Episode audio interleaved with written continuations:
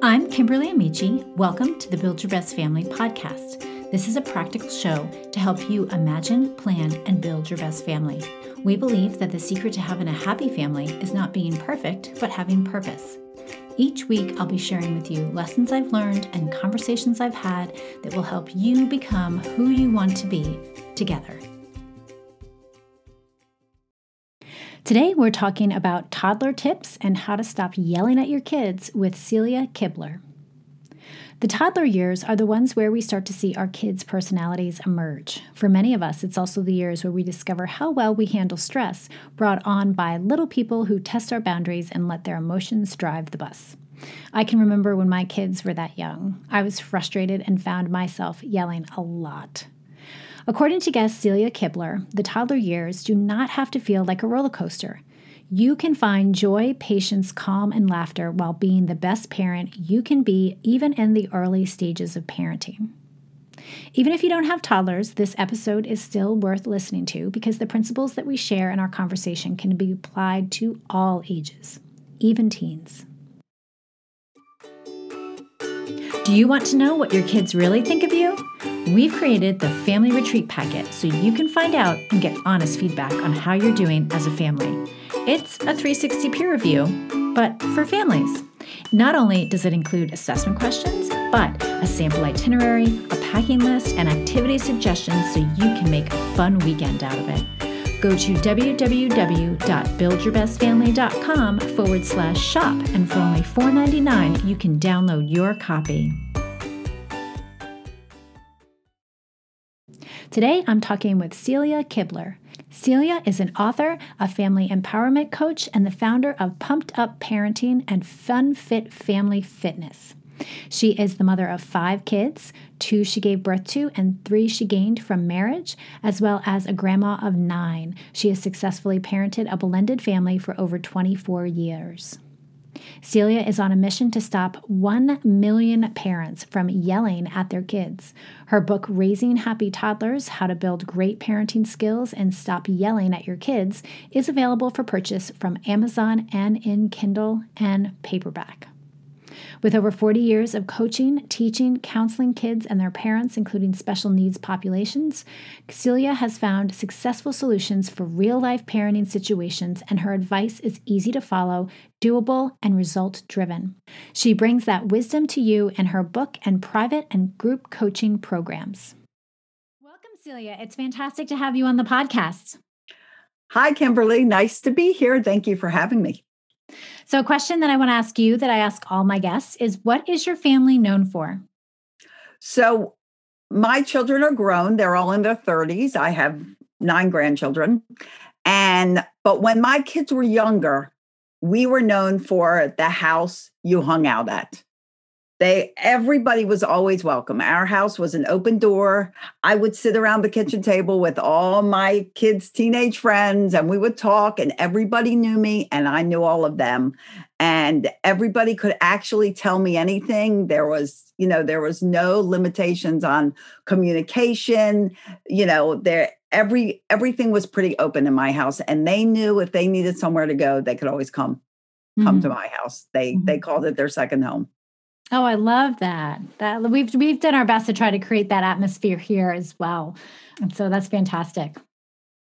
I think it's really so important. It's kind of hard in COVID land now, but I know. I was know. just thinking that. I was like, well, we don't really do that anymore. Although there's still quite a there's still quite a bunch of kids that come over to our house, but don't tell anyone where we live, so they don't. we won't say it on the podcast. yeah, we have a we have a fire pit in our backyard, so s'mores have become really popular because they can come and they can social distance and sit in the backyard, be outside, and then we'll have s'mores, so fun. drinks, and and we've also done we have a, a projector, so we've done some backyard movies. So the same kind of thing. We'll pass out popcorn, and so we were still trying to, despite the restrictions, be the place where everyone wants to come. Right, right.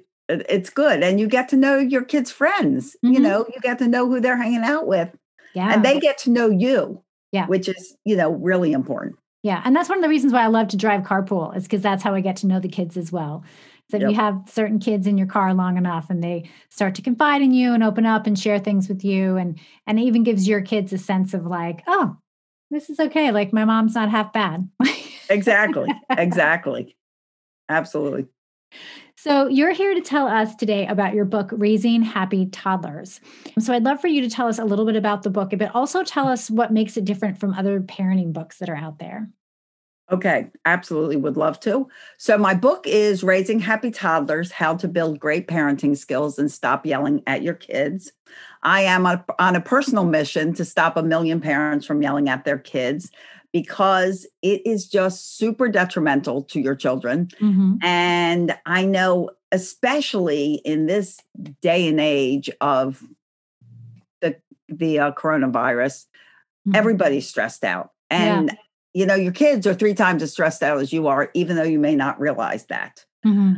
But what makes my book different is number one, I specialize in advice that is doable and actionable and is success driven. So, you know, I'm not going to kind of give you philosophy. I am not a psychiatrist. I am mm-hmm. not, you know, a scientist. I'm a mom, I'm a grandma, and I have been working with kids and children and their kids and children, they're both the same, yeah. with children and their parents for 40 years. Mm-hmm. So I have professional experience, educational experience, and real life experience. And what makes my book different is I wrote it like a manual. The first thing you hear from parents and new parents is why didn't this kid come with a manual? Everything else comes with a manual. Why didn't this come with a manual? Mm-hmm. So I decided to write the manual. And in the beginning is a lot of the chapters that are going to create unity for your family mm-hmm. and consistency for your family. And in the larger part of the book is all these little chapters on conquering the little molehills that come up in parenting mm-hmm. you know so potty training and and talking back and when your kids start to stretch the truth and you know all the things that you need to know of what to do about is there yeah. and honestly if you read the a uh, lot of the the comments that people have read this book mm-hmm there are people that use it that don't have toddlers anymore. They have teenagers and they have found it so va- val- uh, valuable, the information that's in it, that it works for kids of all ages. I mean, clearly, if they're potty trained, they're potty trained. You don't yeah. have to read that chapter. But the majority of the book is handy for all ages. Yeah. And I like how you talked about, you know, unity and consistency and how that's how you start off the book because that really is the foundation for building the family we want and for also getting the results we want from our kids. Not that we need to be so results and behavior driven, but there are things that make for our harmonious home and that allow you to build your culture because you have certain things already in place. Exactly. Sure. I I I coach on this and I kind of set the book up on this, mm-hmm. but I really think there are three key parts and that's clarity, mm-hmm. understanding where you came from, yeah, understanding, you know, what contributes to how you parent, mm-hmm. and understanding yourself. And then unity, you know, when I'm coaching, that's kind of my second part of coaching is really bringing that family together and bringing everyone on the same page and resolving what's stopping you you mm-hmm. know so that everybody feels trusted and respected and and a really important part of this family. They belong here. They yeah. know they belong here and they don't want to belong anywhere else because this is the place where they are respected and mm-hmm. they do get to be heard. And then of course all of that results in harmony. I mean mm-hmm. that's that's how you get there. Yeah. And I think all those things are interconnected. I don't think that you can do one without the other. So I think that you do need the tips and the tricks and the strategies, but I think that you also need the clarity, the unity, and when you you when one of those is missing, the other you can't do well with it. It doesn't do you any good to try to promote clarity and unity if you don't have strategies. And it's no good to have all the strategies, but ha- not have an environment that has clarity and a sense of belonging and trust and security. And so I think that they work hand in hand. Absolutely. Absolutely. Yeah. And and you need to have a, a, guide you need to have a vision you need to you know know what to do when things mm-hmm. come your way mm-hmm. because they're going to come your way. Yeah. And when one thing gets there and you've gotten through that, the next thing will come your Yeah. way. Yeah. And you have to be prepared and and you have to be intentional and you have to learn to be proactive instead of reactive. Oh, 100 Because if you just spend your life reacting to everything that happens and you have no plan in place of how to react to it, Mm-hmm. that's when yelling happens. That's when the chaos Mm. happens. You know, I saw this great post from a dear friend of mine who is also a parenting coach in Nigeria, and she posted that God forbid, quote unquote, Mhm. is not a parenting technique. yeah. Yeah. And so many people like, God forbid this happens. yelling. God forbid. that is not a strategy. Yeah. Yeah. No, it's definitely not a strategy. and I just love that. I thought that was so, so creative. Like, Yeah. and, but a lot of parents, like, they fly by the seat of their pants, and Yeah. God forbid this Mhm. happen. God forbid my teenager tries drugs. Yeah. God forbid they drive and crash. God, forbid you put a plan into place. Have a reason for doing this. Yeah. So you talk in your book about setting boundaries for our children and having consequences. So talk to us more about that because that sounds like a pretty good plan. So it is a good plan. And you know, some people boundaries and limits are are so important. You know, some people are like, well, you know, I want I want my kids, you know, I don't want them feel like they're restricted or anything like that. Well, I will tell you, having raised three children that I did not give birth to, having helping help to raise, hmm my husband's ex-wife i like to call her a free range parent which means that her children are like free range chickens. They they just get to go anywhere at any time any place. And when i asked my youngest stepson when he was out one night and he was i believe he was about eight years old and he was out till 11 o'clock one night and i'm like why were you out until 11 and his response was, well, because nobody cares. And the truth of it, parents, is that they do not just saying that, that is the truth. That is what they believe. Nobody cares. hmm So if you're not setting boundaries and limits for your children, you are sending the message that, you know what, honey, I really don't care. I don't care what you do. I don't care when you do it. I don't care how you do it. I don't care. hmm Boundaries and limits show your children that you love them. It gives them security and safety. hmm And it teaches them that the world is not just this open place. There are boundaries and limits. There are things we have to abide by. When they go to school, when a teacher gives them direction, they don't freak out because they're not used to anyone telling them anything. hmm You Yeah. need to have boundaries and limits. And most of all, it makes them feel secure and loved. hmm And consequences. Oh, go ahead. hmm Yeah, no, you no, know, go I'll talk. ahead. You know me. I'll, I'll just keep talking. Tell me to stop talking. Stop talking Yeah. now. Yeah. Need a little sign. Stop talking. yeah. But Um, you had mentioned, oh, so, no, go ahead. No, no, no, no. Go. I'm listening. so, well, you had just mentioned consequences. And I just wanted to touch upon that because you have to have a consequence. If you, we all have consequences. We make a choice, there's a consequence, good or bad. hmm And if you don't teach your children that choices have consequences, they just figure they can do whatever they want and it's never going to matter because no one's going to do anything about it. It's mm-hmm. like if you're at a party and your children are bugging you and whining and and you're like if you don't stop we're going to leave. If you don't stop we're going to leave. And you have no intention of leaving, you're enjoying yourself. Well, that's just an idle threat and eventually your kids will be like, well, it doesn't matter what mom or dad says because they're not following through with it. They can talk all they want, they're not going to take any action. There has to be a consequence. But the important thing to remember with a consequence is it has three parts. One, it has to be relatable. It has to relate to the crime. hmm You know, if it's if it's like they won't get off their tablet, grounding them for a week has nothing to do with Right. I won't get off my tablet. It has to be reasonable. Back to that grounding for a week because they won't get off their tablet is unreasonable. Mhm. It doesn't even make sense. hmm yeah. and it has to be educational. The point of a consequence is not to punish, it's to teach that this choice didn't have such great a result. Let's mm-hmm. try to make better choices. Yeah. And you mentioned good consequences too. Like we need to be able to follow up with the good consequences as well. If they do something, let's just say that contributes to the family and is, you know, some of the things that we expect of them and we want them to do, we need to recognize and there needs to be a good consequence for that as well, right?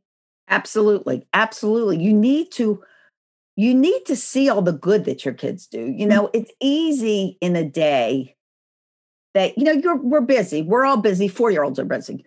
And it's easy in a day. Your kids are playing wonderful together and they've been playing together for two hours and you're getting your work done and all of a sudden that they fight. And when do they see you? That's when they see you run in you yell at them you're like stop it. What was wrong with you? Blah blah blah blah. No mention of the two hours that they've been playing great together. Right. Wouldn't it be nice that they're playing great together and then you come in and go, you know what, guys, I you have been playing so nice together. I'm really proud of you guys. Mm-hmm. You've been you know you've been being kind you've been sharing you've been you know talking with each other kindly i hear a lot of laughing going on why don't we go out and get some ice cream or why don't we go yeah. play tag in the backyard or why don't we go to a park mm-hmm. whatever let them know that you notice when they're being good. Because you know what, guys? Kids ultimately want to please their parents. Mm-hmm. I know it doesn't seem like that sometimes, but they ultimately ultimately want to please you. And when they find out they are pleasing you, that's the behavior they'll turn to rather than the mm-hmm. behavior that displeases you.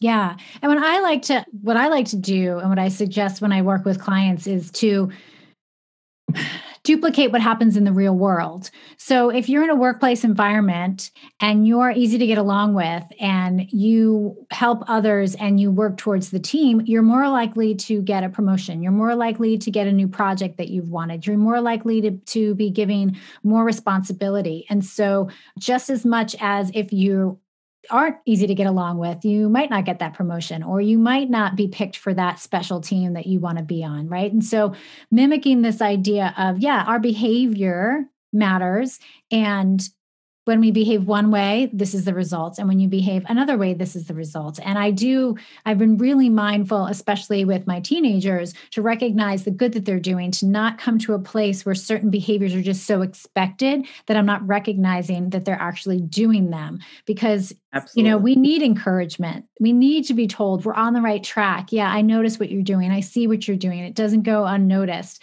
I really appreciate this. You may think it's something that's just done in the background, but it helps our family function function. It helps us, you know, thrive. It helps us get out the door faster. I so appreciate you taking care of X, Y, and Z. And we need to recognize those things as well. Absolutely. Follow up with some sort of, you know, great result for those things too. Right. And you say, you know, you you you know, compare it to the workplace. Mm-hmm. When you're at work, don't you like people to say thank you yeah. for a job well done? Don't yeah. you like to hear that what you did has been appreciated. Mm-hmm. How many bosses have you had that never appreciate anything you do, that think mm-hmm. everybody's replaceable? Mm-hmm. Same in the home. Yeah. Your kids want to know they're appreciated. Mm-hmm. Just like you might want your partner to once in a while say, Hey, let's go out for dinner. You know, I know you've had a hard week. Yeah. You know, yeah. it's it's good to be appreciated. Don't forget that your kids appreciate that appreciation too. Yeah. yeah. And you know what I'm finding as my kids get older, they're starting to now flip it and do that with me. Like you mentioned, I, I, the other day, my daughter was like, "Mom, are you having a really rough day? Like, let's go out for a walk." You know, so those things happen because over the years, when you do those things with your kids, they will start doing them with you too. Absolutely, absolutely. Yeah. So you mentioned earlier about yelling, which I know is is is such a struggle, especially when you've got young children. I know for me, when I when my kids were young, they were, you know, one, three, and five. You know, I had three kids under the age of five, and then they, then they were two, four, six. I mean, like I was in the trenches, and it seemed like yelling was the only way that I could control things. But I know that that is not true. So, talk to us how, as parents, we can have patience and stop yelling, because I think that's something that really is common but doesn't have to be and i think it's it's fixable and i think there's ways you can change that i think a lot of people think there's like a magic pill for patience mm-hmm. and there i mean naturally there are people that are more patient than others you know we go driving in the car you know my husband is a slower calmer driver and i'm a more like let's go. Get out of my way you yeah. know?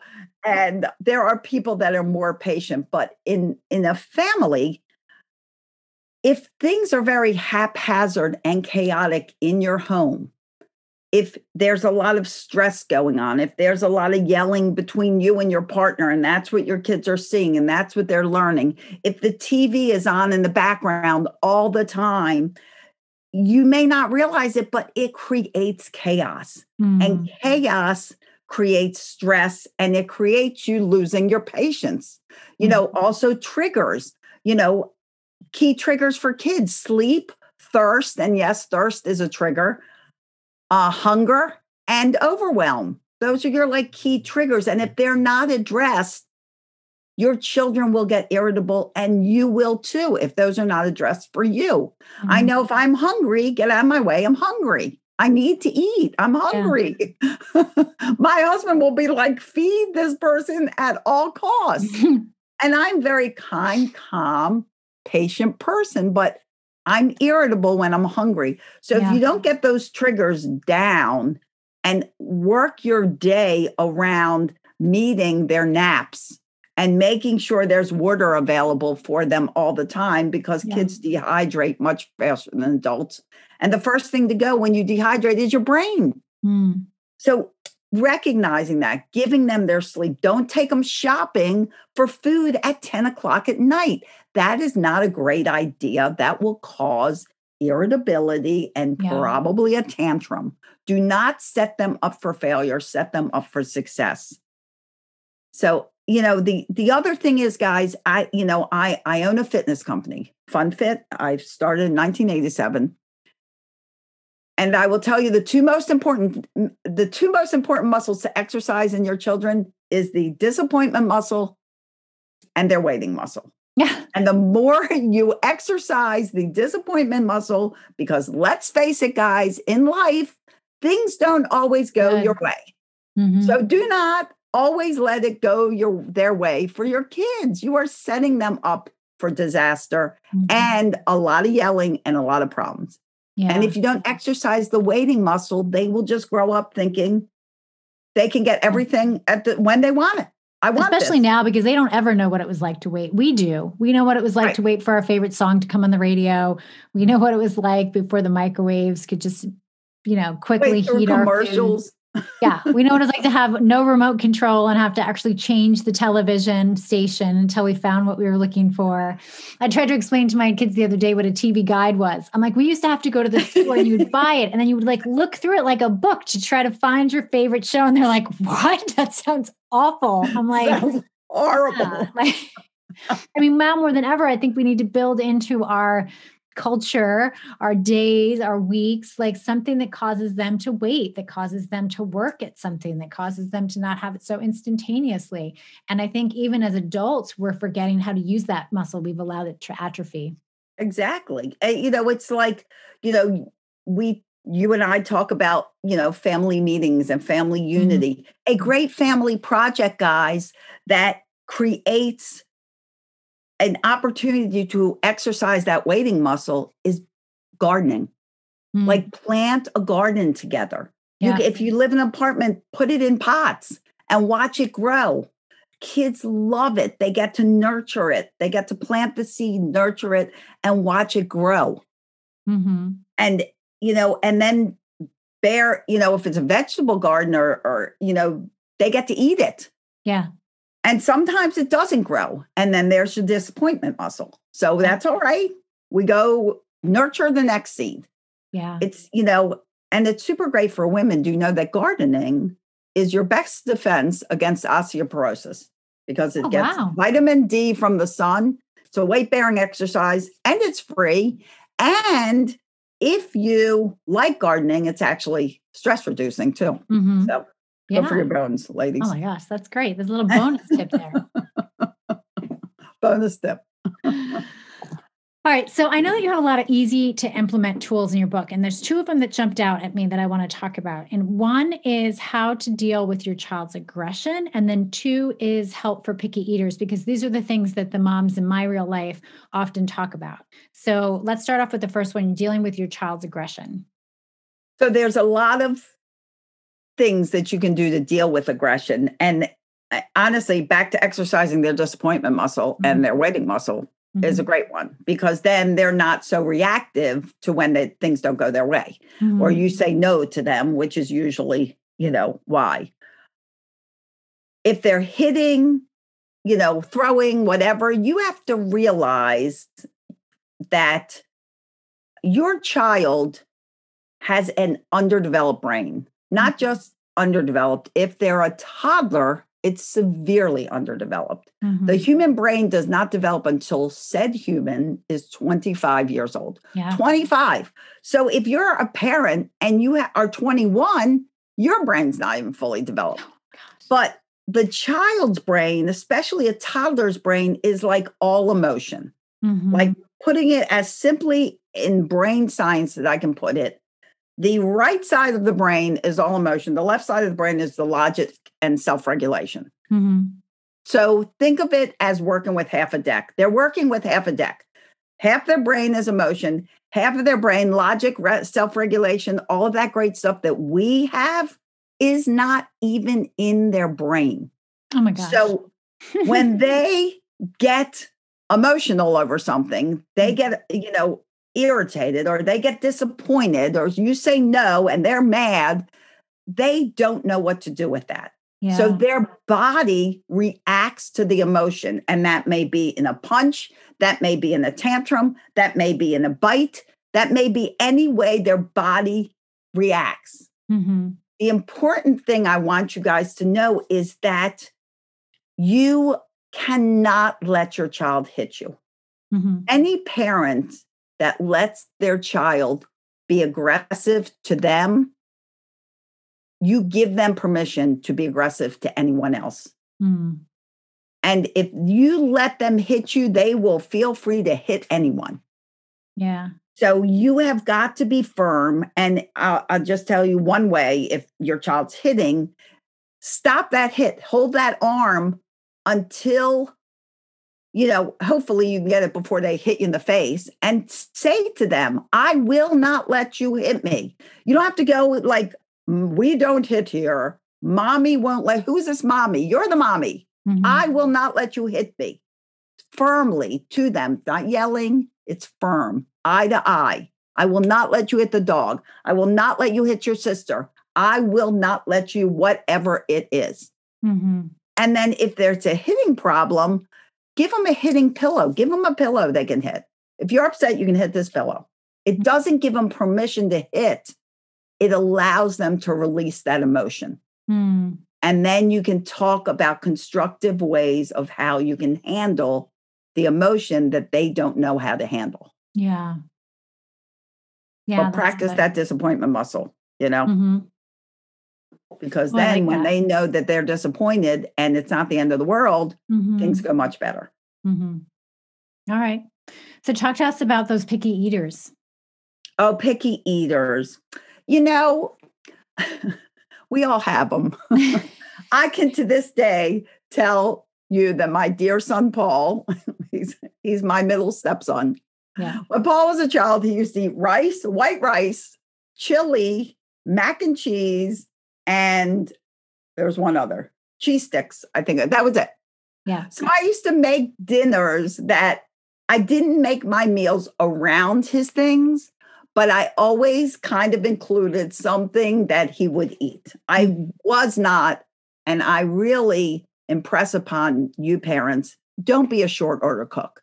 Don't make one meal for one person, one meal for another person. No, no, no, no, no. Who has time for that? Nobody but short order cooks have time for that. So make a meal. And the more variety you make, the more variety your children will eat. And if you eat variety, they eat variety. Now, there are taste buds, and kids have stronger ones than we do. And sometimes something will taste funky. So, if there's really stuff, if you're worried about the amount they eat, one great tip is to set up like a little mini smorgasbord in the middle of your table. Mm-hmm. And you could put like grapes in it, you could put blueberries, raisins, you could put like a little hummus, you could put celery, carrots, any easy picky food. You could wash off beans, you know, from all the mm-hmm. stuff that's in the can so they yep. can just pick beans and eat them. And just put in the in the middle of the table. Do not talk about it. Do not be like, you can eat this. Don't even say that they will know they can eat it because you're going to pick something out of there and eat it mm-hmm. while you're all eating a meal. But remember that whatever you put in the middle of the table, it should be complementary to your meal, not detract from your meal because you don't want like a big bucket of potato chips because then clearly they're going to eat potato chips and they're not going to eat their food. So, whatever it is, if they don't eat, if you have green beans there and they don't eat the green beans, but they take a couple carrots and they eat the carrots, good. Mm-hmm. They've had a vegetable, mm-hmm. you know?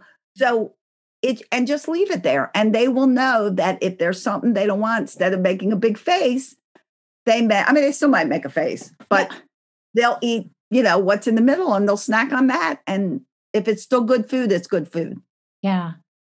I found too that when my kids started to learn how to cook, they started trying more things. Like all of a sudden, they looked at things different, what it took yes. to make it. And it was like simple stuff like, oh, this bacon was so good. My son said to my daughter, and I'm like, I make bacon every weekend. Like, but all of a sudden, there was a sense of appreciation. And I know, I know we're talking specifically about toddlers, but as mm-hmm. they grow and we're able to give them more responsibility in the family and make them a part of how we eat, and why we eat what we eat and what it takes to put food on the table, they start to change their perspective on it as well. Yeah. And you know, like I I I've I have have talked to people who like don't travel or don't go mm-hmm. out or don't do things because their kids are such picky eaters. And so I know for us, I would never want that to stop us from doing those amazing things. And so I think where I, I think it's important to tackle that issue and to and, and to allow our kids to experience something different than maybe that they that they would prefer for themselves. Absolutely. You know, and I just did a podcast on my podcast, Pumped mm-hmm. Up Parenting, about helping kids, you know, get involved with cooking with a chef that was mm-hmm. on with me. But you know, there's so many, they should be like involved. I have a game in the Pumped Up Parenting group on Facebook. That's the meal planning game that gets your kids to help plan meals take them to the food store great educational experience. Yeah. Teach them about food labels you know? A great game if you want your kids to eat more is let them pick a color take them to the food store and if the color is like orange then they go into the produce section and they pick a fruit and a vegetable in orange that mm-hmm. they've never tried before. Yeah. And you know and they can try it and you know make it a, a tradition to try foods. I I always tell kids they should take three no thank you bites. I had my my grandson in the car with me one day and and I gave him, you know, those seaweed snacks, roasted seaweed sheets, things, yep. whatever they're called. And I gave him one and he goes, Gammon, they call me Gammon.